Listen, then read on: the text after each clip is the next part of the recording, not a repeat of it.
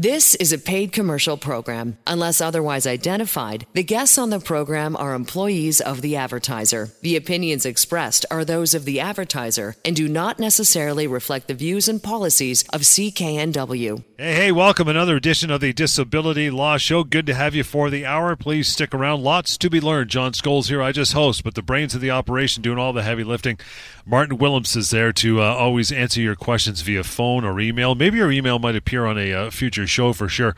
But beyond that, reaching out simple. I'll give you the number. You probably know it by now if you've caught this show before and listened. It's 1 821 5900 email is help at disabilityrights.ca again help at disabilityrights.ca we're going to get going here in a moment. Um, the main topic for today including your emails later on will be three things to know about the change of definition phase from one occupation to any occupation in a disability policy. If that has caused you some confusion we will clear that up for you for sure. But martin we always start off pal with a, a case of the day or a week that was. What's cooking on your end Yes, thanks, John. So, uh, what I'm going to speak about now is something that comes up now and again, and it quite often is a very tricky situation for people to navigate. Um, and it happens in specifically in situations where a person starts to get sick, uh, not quite knowing what's going on, and then later on, maybe a few months later, or sometimes even a year later, they're given a diagnosis. So, in this situation, we have somebody who worked with a company for about 10 years, had coverage with the company, in other words, disability coverage, started to have anxiety and depressive issues, um, symptoms, and a few other symptoms that could or could not be related to the anxiety and depression. Mm. Um, they filed a claim for disability benefits, thought it was all related to workplace issues because it was, from their perspective, a toxic work environment. Then went off of work and then resigned from that position.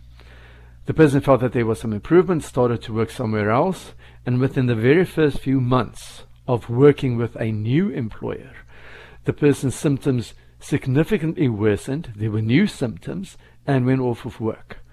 Then submitted a claim for long term disability benefits with the new insurer under the, their uh, group policy.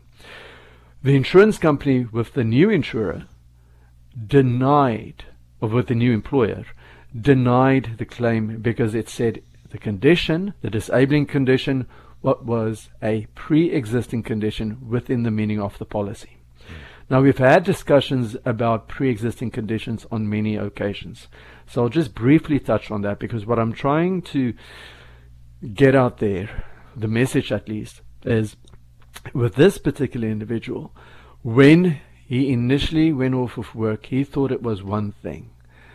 Then started with a new company and filed a claim under that policy.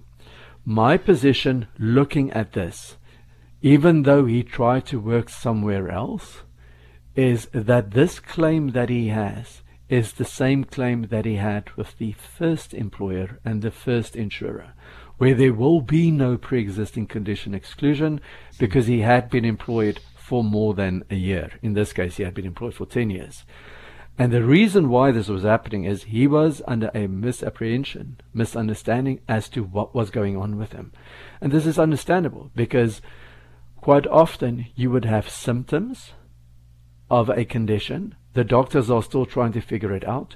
You may think it is related to a mental health disorder, but later on it turns out, although these symptoms were similar to what you would get with a anxiety or depressive condition, these were actually related to a different disorder. And in this case, it was a neurological disorder that is not going to get better. It is just going to worsen. So the very difficult thing that this man is now facing is a pre-existing condition denial under the claim he filed with the new employer, and the old employer may say, or the, the old insurer with the previous in, uh, employer may say, well, you started to work somewhere else, you no longer have coverage. Now, how to explain this? The first thing to say is, you have a claim under a policy if you are unable to perform the duties of your occupation. This is what happened. Even if you try to return to work somewhere else, obviously the insurance company would say that they need to be aware of that and they may have to approve it, but people don't know what's happening. So in a situation like this, it is tricky. It's a very difficult thing to navigate, but I have managed and handled cases like this before. There's something called relief against forfeiture as well, which is a principle that the courts apply to forgive people if they don't abide by contractual provisions, considering that it would be the right thing to try and help them out. That would be describing it in layman's terms. So if anybody else there is listening with a similar situation, or you know of somebody, a friend, a family member who has a similar situation where they did get sick during the time when they had coverage, then started with a new job, and then became sick, and then they are faced with a pre existing condition exclusion, denial, phone us so we can at least have a look at the facts that led to you becoming disabled and whether there potentially is a claim that can be pursued with the previous employer.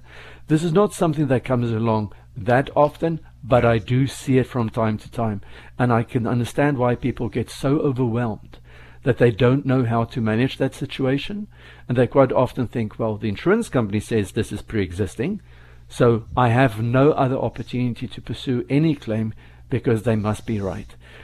Sometimes they are right, but quite often they're not. In this case, it may be that it is a pre-existing condition, considering that this started within a less than a year time frame. And if we look at what the pre-existing condition definition is in the policy, because they're all different, this likely is one. But there is a claim potentially to pursue with the f- first insurance company that denied the claim. So again, if your claim is denied at any juncture, you should phone us but if there's a complicated situation like this, don't try to navigate this by yourself. Phone us and we can re- review everything with you the denial letter, the policy, your specific facts and circumstances, and we can give you an informed opinion as to what your options are because that's important. You need to know what it is that you could do to deal with the denial.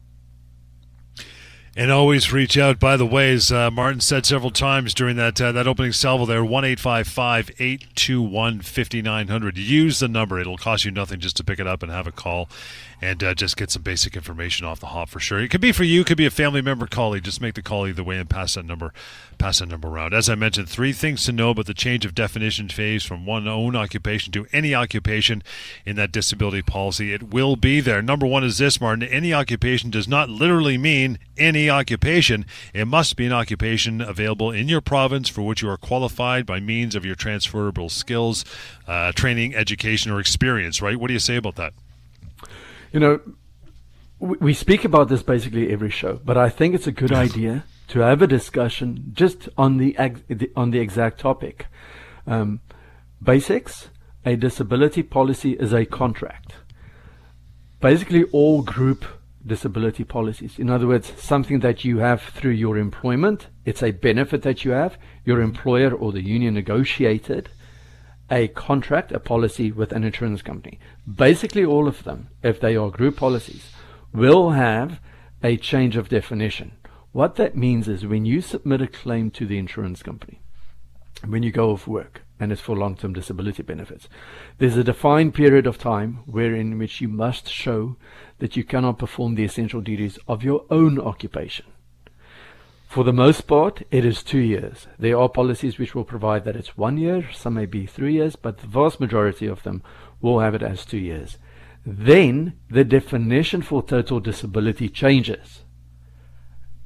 And that is called the change of definition phase. It changes from you having to prove you cannot perform the duties of your own occupation to that of you having to prove now that you cannot perform the duties of any other occupation. And this is really an important discussion because it's not always explained to people as to what that means.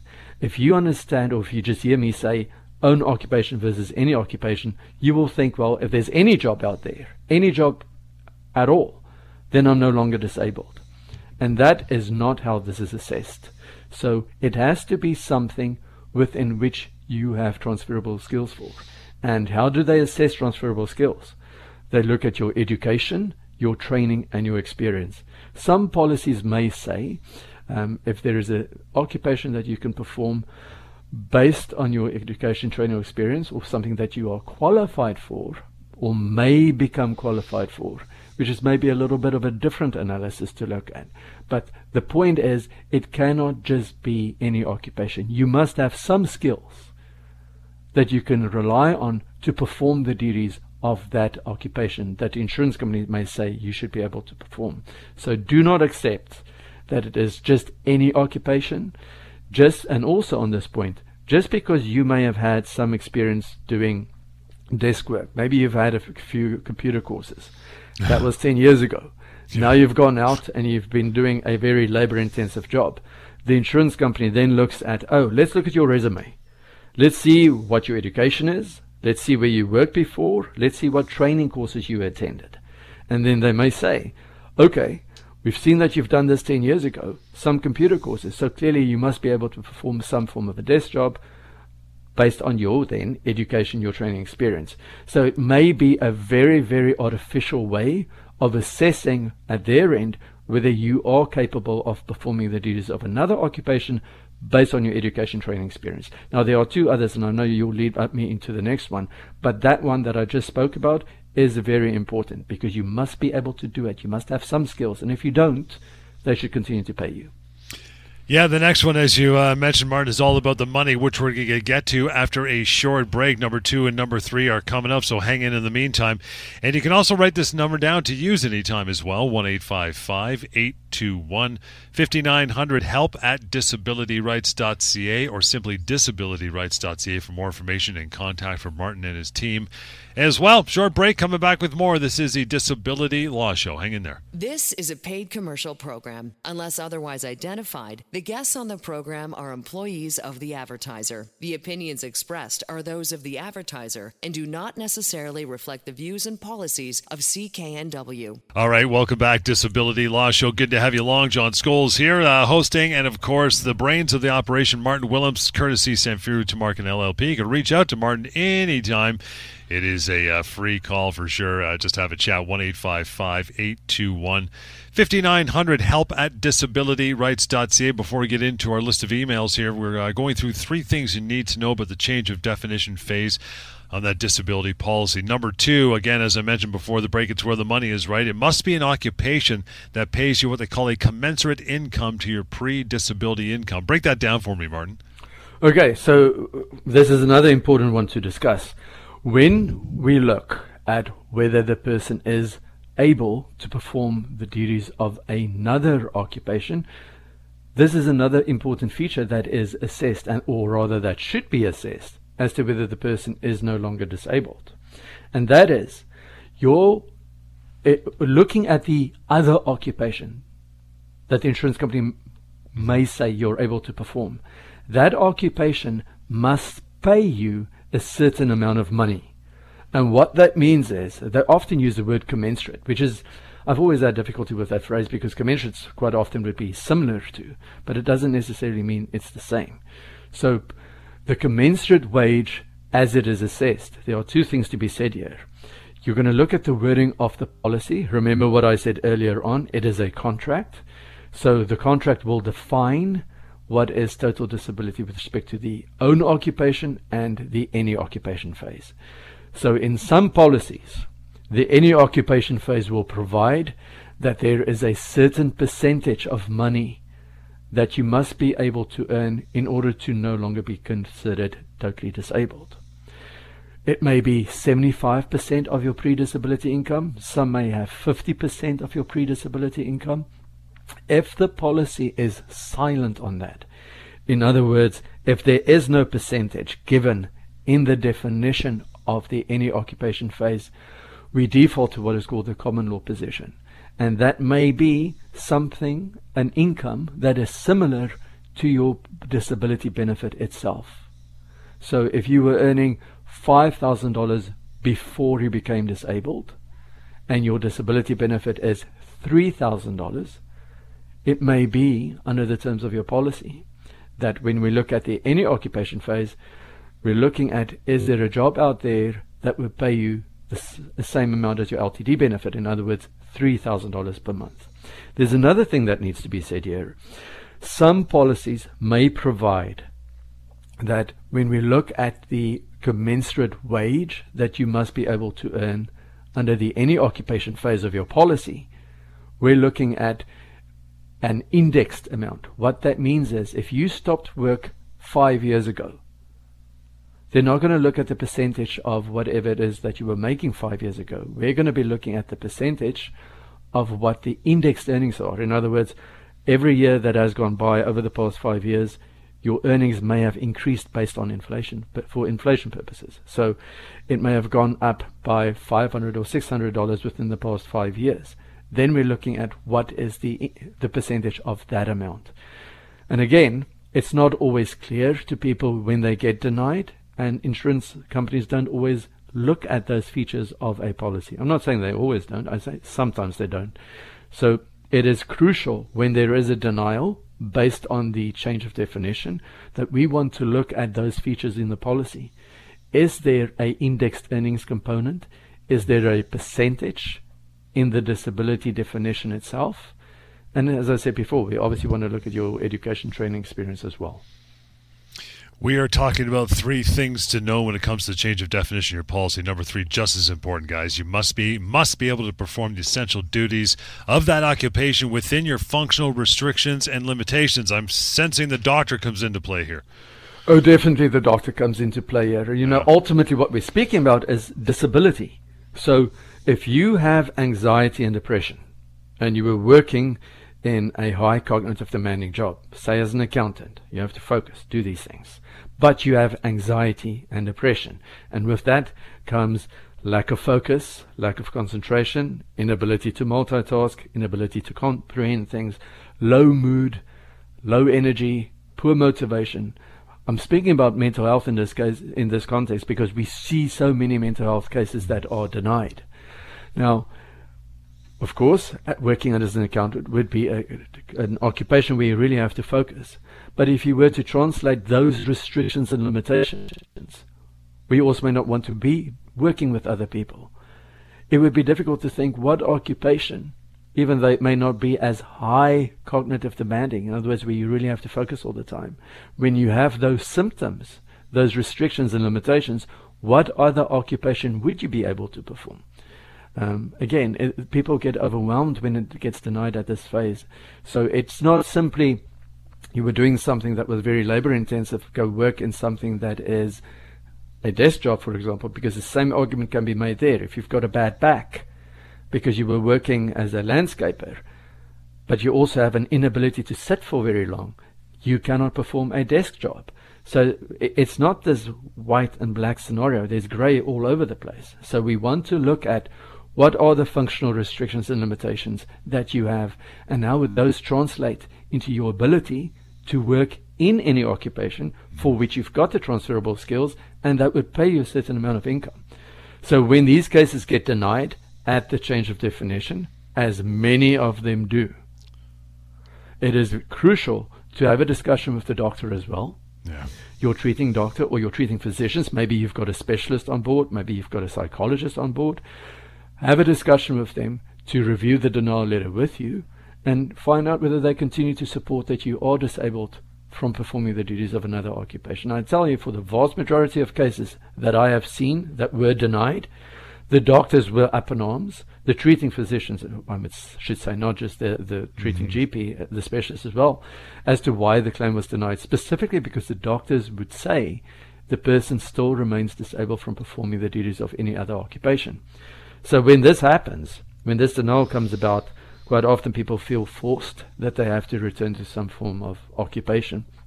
And that is where the problem lies, because they may have made some gains with respect to improvement, improving from the condition that led them to become disabled, and the stress of the denial, when it happens at this change of definition, where the person sees that they don't have any income any longer, they feel right. it's an uphill battle, they may be forced to return to some form of, of work. And so often we see that people have a worsening with respect to their condition. The improvement that they have had will be eroded. It's gone, and they now go downhill again. And then it's going to take so much longer to get them back to a position, hopefully, where they can return to some occupation. So, quite often, these cases are denied very prematurely at a time when it is a very artificial denial. When an insurance company looks at this change of definition, they may retain a vocational counselor to perform something called a transferable skills analysis. Yep. And that is where they would look at, oh, you've done all these things in the past. We think you can go do this job. When in the real world, that simply is not a feasible option for the person making the claim. And that's when many get denied.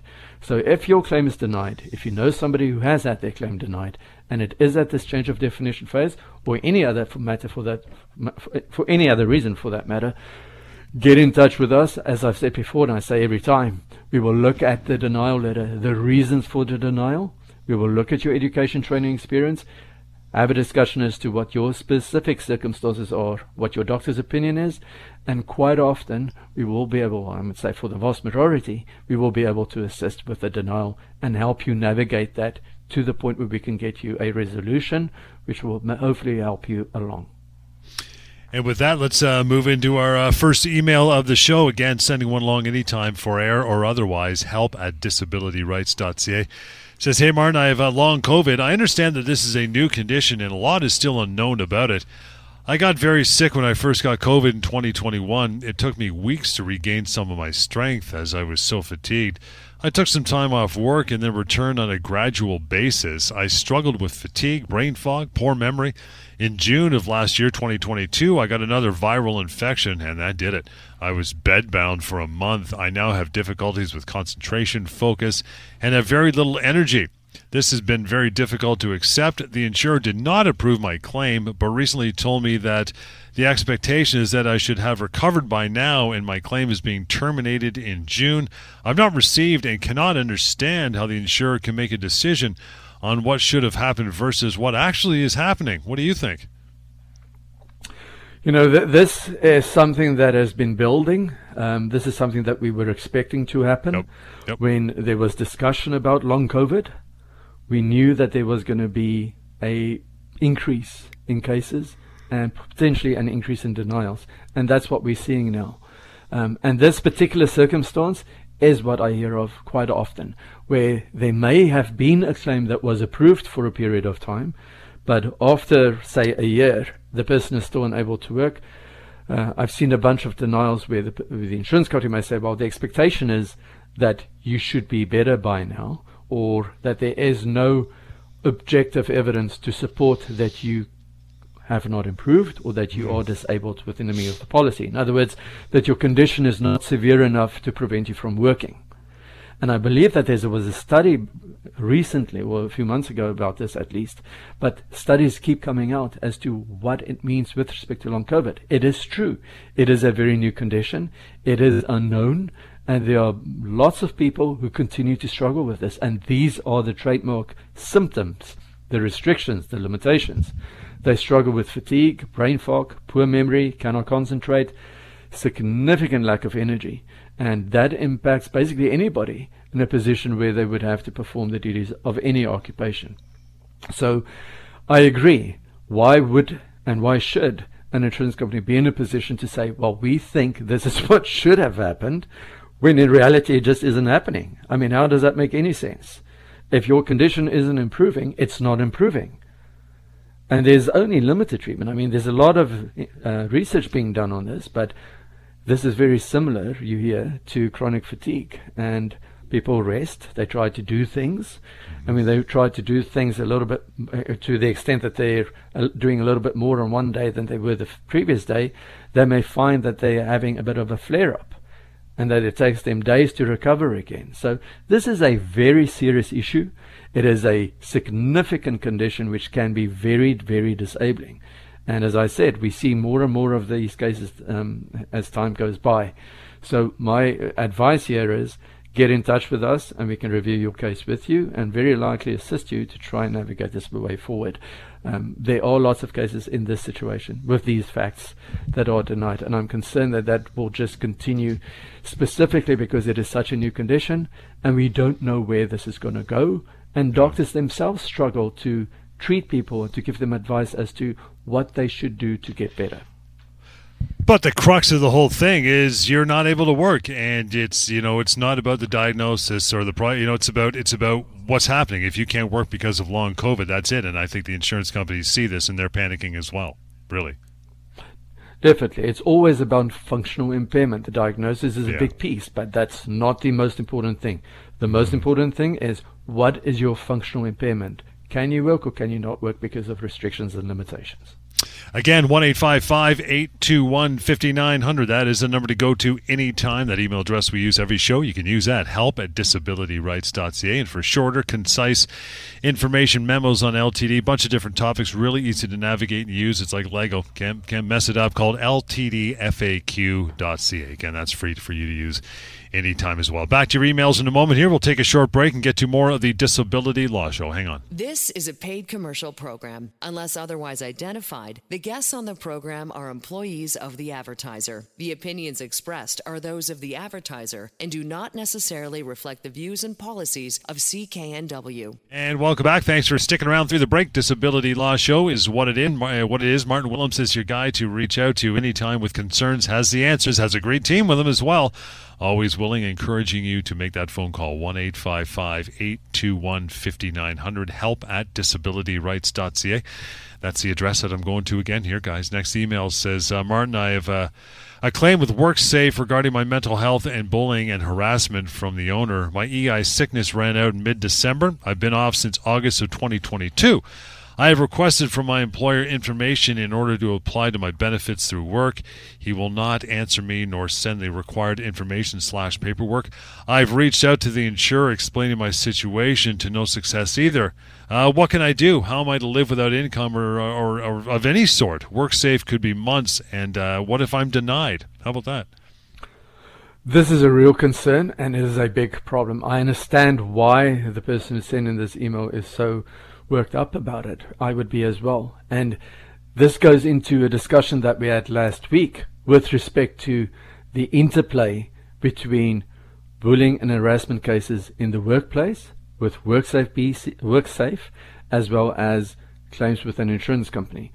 Um, it's very important to do the right thing here. And clearly, this person is trying to do it because I've seen many people submit their cases to WorkSafe and then not submit their claim to the insurance company because they're assuming that WorkSafe is going to continue to pay the benefit. And that may happen. And when WorkSafe then denies the person because they're not going to pay anymore, and the person didn't submit a claim to the group insurance company, and maybe some time has gone by, the group insurer may say, Well, you're out of time now. You should have submitted this claim way back when. So we're going to deny it. So this person has the right mindset in- as to how to deal with this. A claim has been submitted to WorkSafe, which is a good thing because it relates, from what I can see, all to bullying and harassment in the workplace. Having said that, I see many of those cases denied in any event, but this is the right avenue to go down.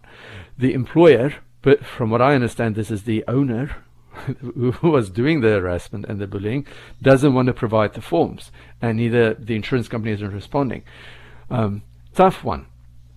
I would suggest be the squeaky wheel with the insurance company contact them if they're case manager, well, at least if you're not getting through with respect to a case manager, speak to a manager, speak to a supervisor. Send everything in writing as well. Make sure that there is a paper trail that you try to get these forms and you can then refer to it later on. If the insurance company says, well, you're out of time, you should have applied earlier on, you can show these are the dates that I made these phone calls. Here are my notes with respect to trying to get in touch with somebody, and here are the faxes or the emails that I sent off in order to get the forms. Somebody must respond. Keep the pressure on them because they have to respond to you. And if they don't, then you have a claim based on that alone. But get that claim in as soon as possible. With respect to the employer, you may want to reach out to an employment lawyer as well which at our firm we have employment lawyers who deal specifically with employment matters because there may be some other claim to pursue here as well, considering how things are going here. The employer is refusing to cooperate, to submit, to help this person apply Yeah. for benefits, and that you know there may be some some other issues to deal with, like constructive dismissal. I don't know, but it's important to have the input from an employment lawyer in the situation as well. which the firm can handle. So it's uh, you're in good hands regardless. We're reaching out to Martin and his team uh, big time. Next email, guy says this is uh, I'm impro- I'm approved rather for LTD benefits, but not receiving benefits from my insurer because I'm receiving wage loss benefits from WorkSafe. If I retire from my job and collect severance before transitioning to long term disability benefits, will the insurer retroactive consider the severance that was already received while on WorkSafe as income and then not pay me for several months to account for the severance? The LTD policy says that it considers all income and deducts, uh, deducts it from benefit payments, but it does not clarify if it can be uh, done retroactively, considered income already received. What do you think, Martin? Basically, he's looking at money he's already got, or are they going to nip it back from him, right? Exactly. And again, this goes back to what we somewhat what we just discussed before, and again last week, the interplay between WorkSafe benefits and long-term disability benefits and other offsets. So, first thing, we have to look at the wording of the policy because not all policies have the same offsets.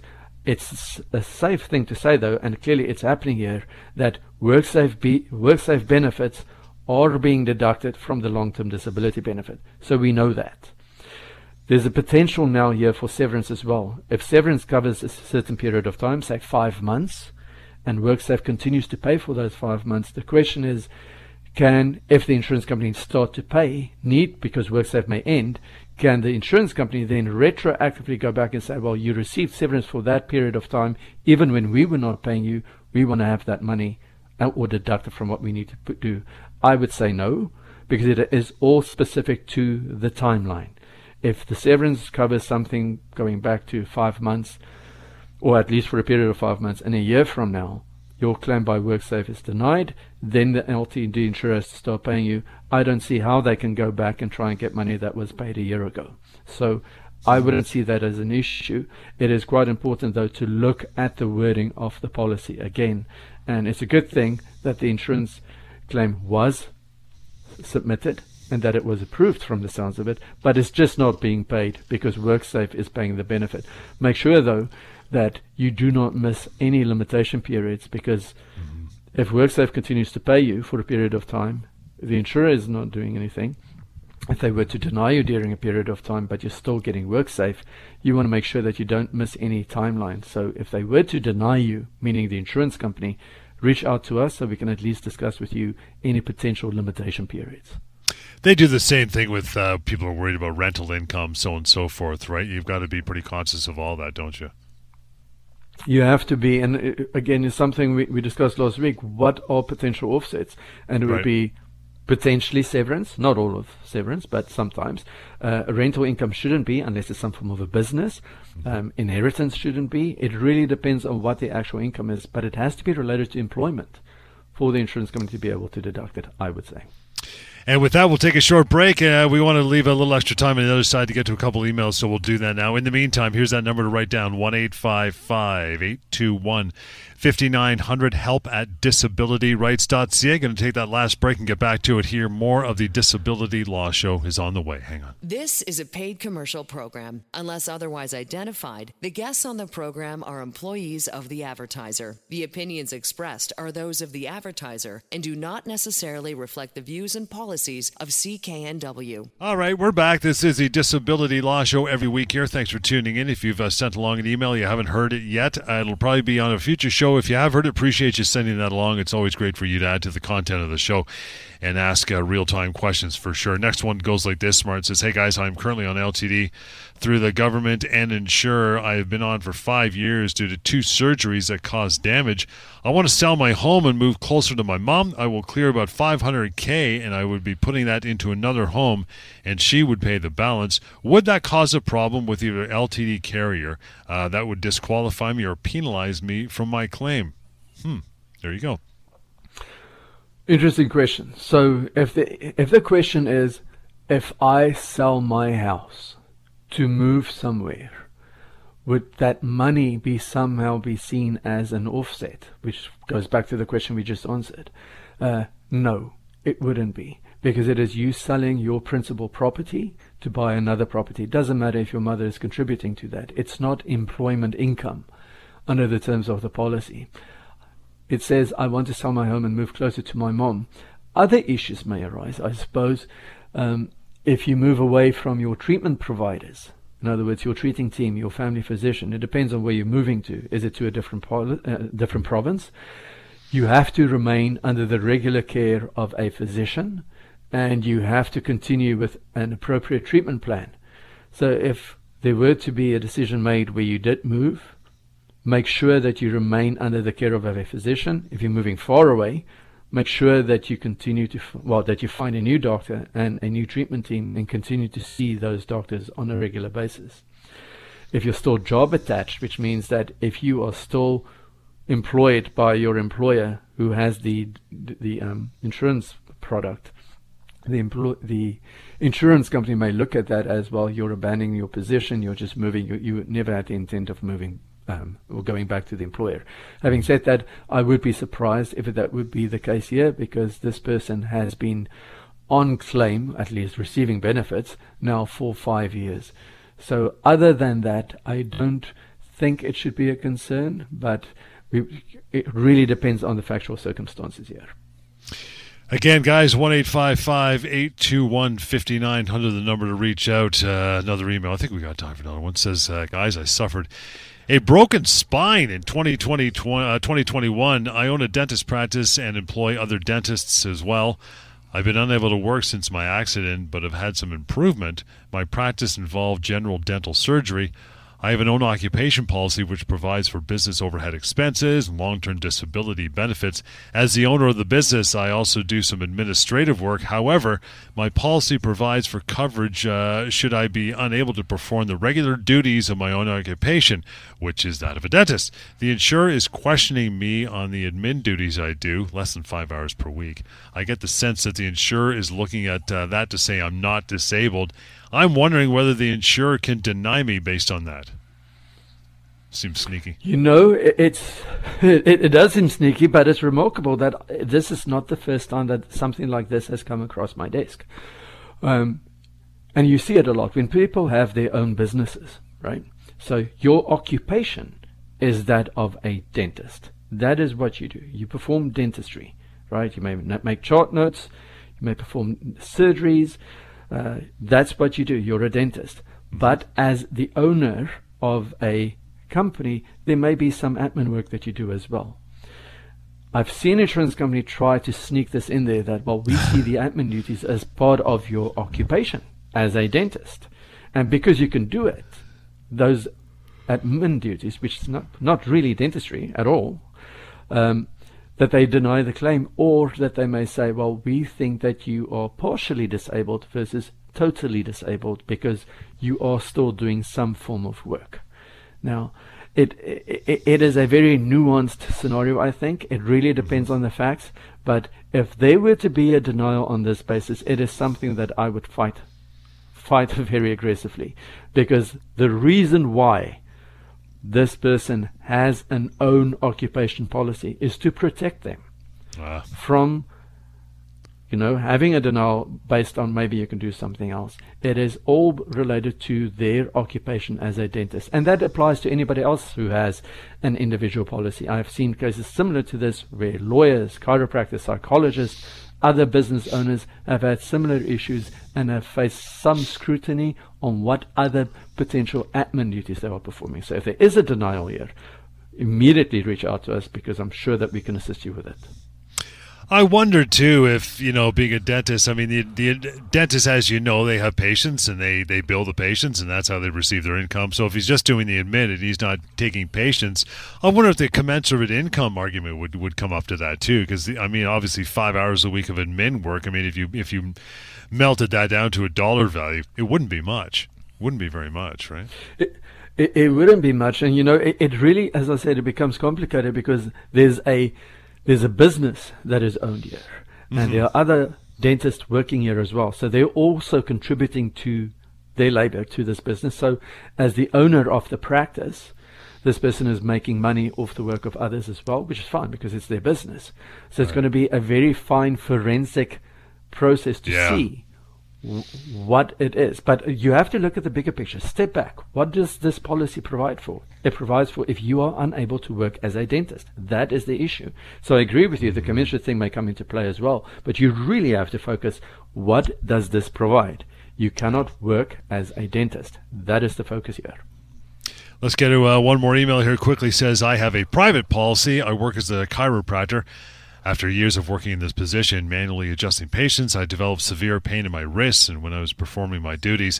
My policy is an own occupation policy. After after two years of payments, the insurer denied my claim, saying that there was no objective evidence to support that I cannot perform my duties as a chiropractor. It appears the insurer did surveillance of me as it referred to my ability to carry groceries and not showing any pain behavior during my, uh, the observations. I've been upfront about my ability to function outside of my work. My doctors believe I suffered damage to my wrists over the years as a result of the physical exertion required to do my duties as a chiropractor. When I stopped working, my pain improved. I tried to return to work once and my pain returned immediately. Yes, I can function outside of work, but cannot do my job. Isn't this what the policy is for? So another another person who has an individual policy and again has an what is called an own occupation rider. The focus has to be can you perform the duties of your own occupation? It is a very, very specific analysis. What does this person do? They manipulate people with their hands, right? That those are the duties. Mm-hmm. So when they do it, they have pain. When they don't do it, when they're not doing that labor intensive manual manipulation, they may be able to carry groceries, but that's not the consideration. And again, we've seen this before where they say, well, we see you doing these things. Why can you not work? Well, we know why this person cannot work. They have the support of their doctors. It is when they perform those duties that they have pain. When they're not doing it, they are okay. And that's what the policy provides for if your claim is denied because the insurance company says you are functional outside of the workplace, for some cases that may be relevant, but in a case like this, where you specifically have to be able to use your hands to do your job, and that's specific to your job, that is what should be considered, not whether you're able to carry groceries. That is completely irrelevant. And again, if that is to, if that is denied, you get in touch with us because we can definitely assist with a claim like this. It is very specific to the own occupation, and that that extends to many other occupations as well. And that'll just about uh, wrap it up for the time we have here. The show appreciate all of your input here, and uh, you can always continue to send it along, and maybe on a future show. How about that? Or not? It's up to you. You can outline that in your email. How do you send it along? Help at disabilityrights.ca. And there's also the phone number, which is super convenient and used by many. You're encouraged to do so at your at your own leisure. One eight five five eight two one fifty nine hundred, and again that website that offers free and anonymous questions to be asked by you on your phone, your laptop, your desktop, tablet. Doesn't matter. Call mydisabilityquestions.com. It's free. It's anonymous. The database is searchable, so maybe your question or similar one has been asked previously. You can read that and move on. If not, leave it there, and it will get answered. Again, mydisabilityquestions.com. Good for another day. Appreciate you tuning in, and we'll catch you next week right here on the Disability Law Show. The proceeding was a paid commercial program. Unless otherwise identified, the guests on the program are employees of the advertiser. The opinions expressed are those of the advertiser and do not necessarily reflect the views and policies of CKNW.